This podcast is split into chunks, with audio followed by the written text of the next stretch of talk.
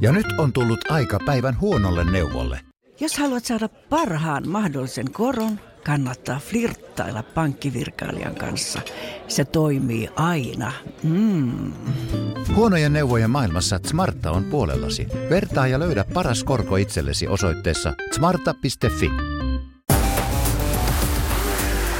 Tämä on Radionovan liikennegrilli. Sinä kysyt ja kysymys grillissä tirisee liikennegurumme Jussi Pohjonen. Lähetä oma liikenteeseen liittyvä probleemasi Radionova liikenteessä ohjelmaan osoitteessa radionova.fi tai Whatsappilla plus 358 108 06000.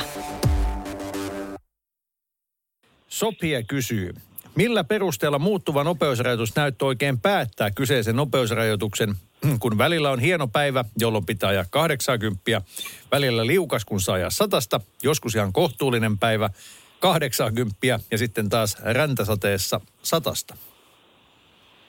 Jaha, tämä menee pikkusen ehkä tuonne meikäläisen osaamiskapeikkoon, mutta eipä hätää. Olen kuunnellut Radionova liikenteessä lähetystä ja muistan, kun Mikko ja Heidi soittivat tuonne Tampereen tieliikennekeskukseen ja sieltä ammattilaiselta kysyivät. Ja, ja se heidän vastaus oli suurin piirtein näin, että se automaattiohjaus, mikä näitä hoitaa, niin perustuu tämmöisiin antureihin ja, ja pisteisiin, mitä siellä tieverkolla on, ja niitä ei ole kovin tiheästi. Eli, eli jos nyt juuri sillä kohtaa keli vaikuttaa hyvältä, niin saattaa olla kuitenkin, että siellä sen sinukan tai anturin tai kameran tai mikä lienee se äly siellä, mikä tämän ilman ja kelin aistii, niin siinä kohdalla saattaa olla jotakin, jotakin niin kuin tällaista härmää tai jotakin muuta, mikä päättää sitten kuitenkin, että sillä kyseisellä tieosuudella se rajoitus on alhaisempi.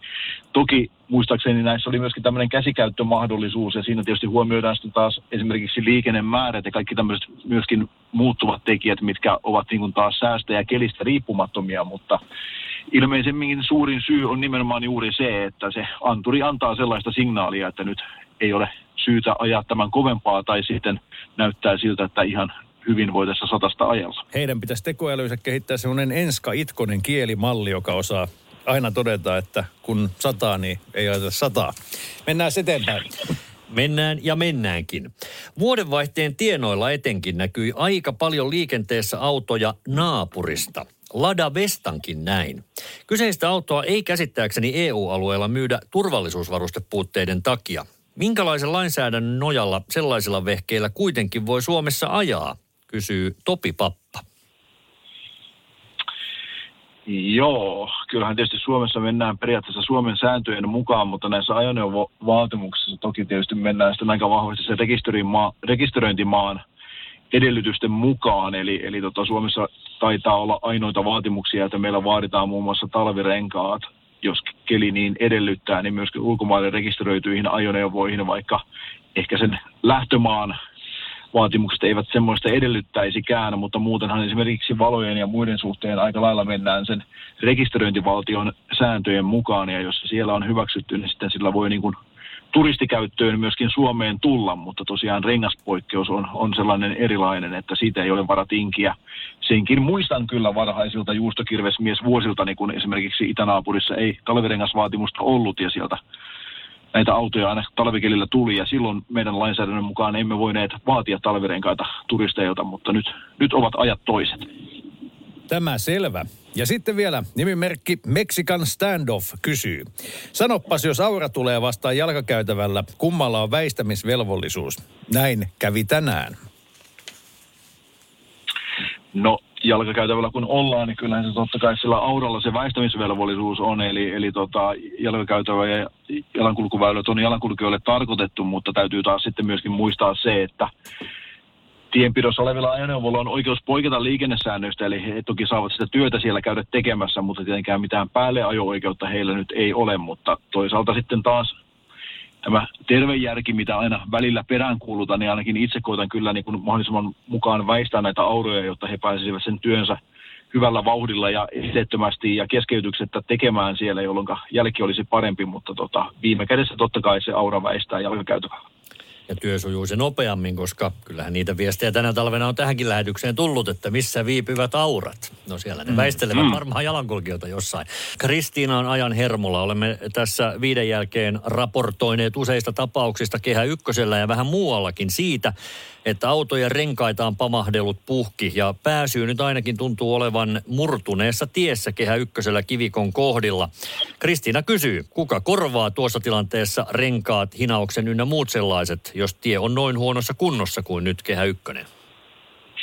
No vaihtoehtojahan on monta, että pahimmillaan ne menee ihan täysin omaan piikkiin, kun et huomannut olla varovainen ja ajaa olosuhteiden mukaan. Tai sitten jos sulla on hyvä vakuutusturva, niin voit vetää ne vakuutuksen kautta. Tai sitten voit tietysti lähteä hakemaan väylän pitäjältä eli pitäjältä korvauksia. Ja nyt tietysti tämä, mitä olen kuunnellut, niin tämä nyt on vain kuulemaani, mutta tietysti aika erikoiselta tuntuu ja varmaan kyllä uskoisin, että tienpitäjä, joka tässä tapauksessa lienee väylävirasto, niin, niin joutuu pohtimaan, että mikä oli tilanne ja onko heillä mahdollisesti jonkinnäköinen korvausvastuu onnettomuuksissa, mutta toisaalta sitten taas, jos itselläsi on vakuutusturva, niin voit sen kautta hoitaa sen ja, ja vakuutusyhtiö sitten ehkä taistelee tienpitäjän kautta, mutta ei ole tietenkään poissuljettu myöskään se, että tienpitäjä tässä tapauksessa olisi korvausvelvollinen, koska tämmöinen totaalisen yllättävä ja äkillinen ja mitä ei pysty millään tavalla huomaamaan oleva vaurio on sinne syntynyt, mikä vielä näin pahaa tuhoa aiheuttaa, niin vaihtoehtoja korvaajalle on siis monta.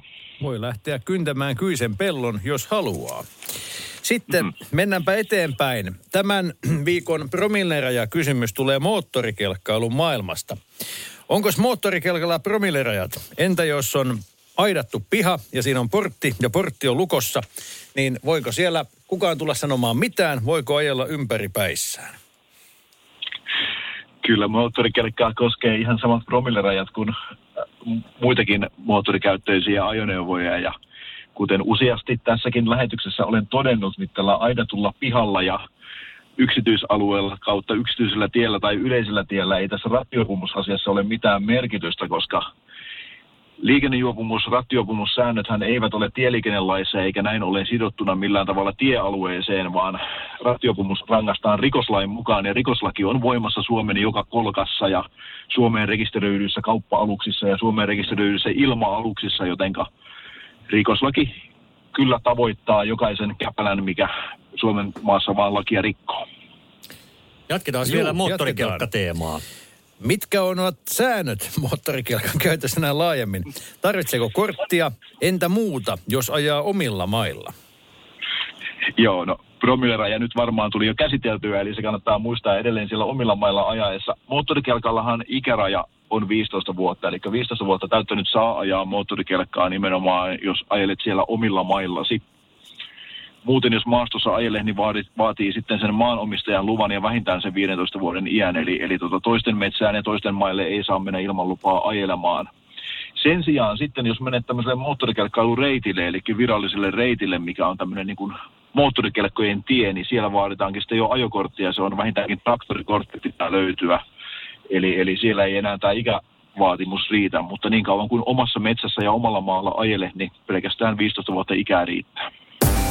Radio Novan liikennegrilli. Lähetä kysymyksesi osoitteessa radionova.fi tai Whatsappilla plus 358 108 06000. Ja nyt on tullut aika päivän huonolle neuvolle. Kysy tarotkorteilta, mikä korko sinun kannattaisi valita. Oi, kappas, aurinkokortti. Voit unohtaa kaikki korot. Keskity vain sisäiseen matkaasi. Huonojen neuvojen maailmassa Smarta on puolellasi. Vertaa ja löydä paras korko itsellesi osoitteessa smarta.fi.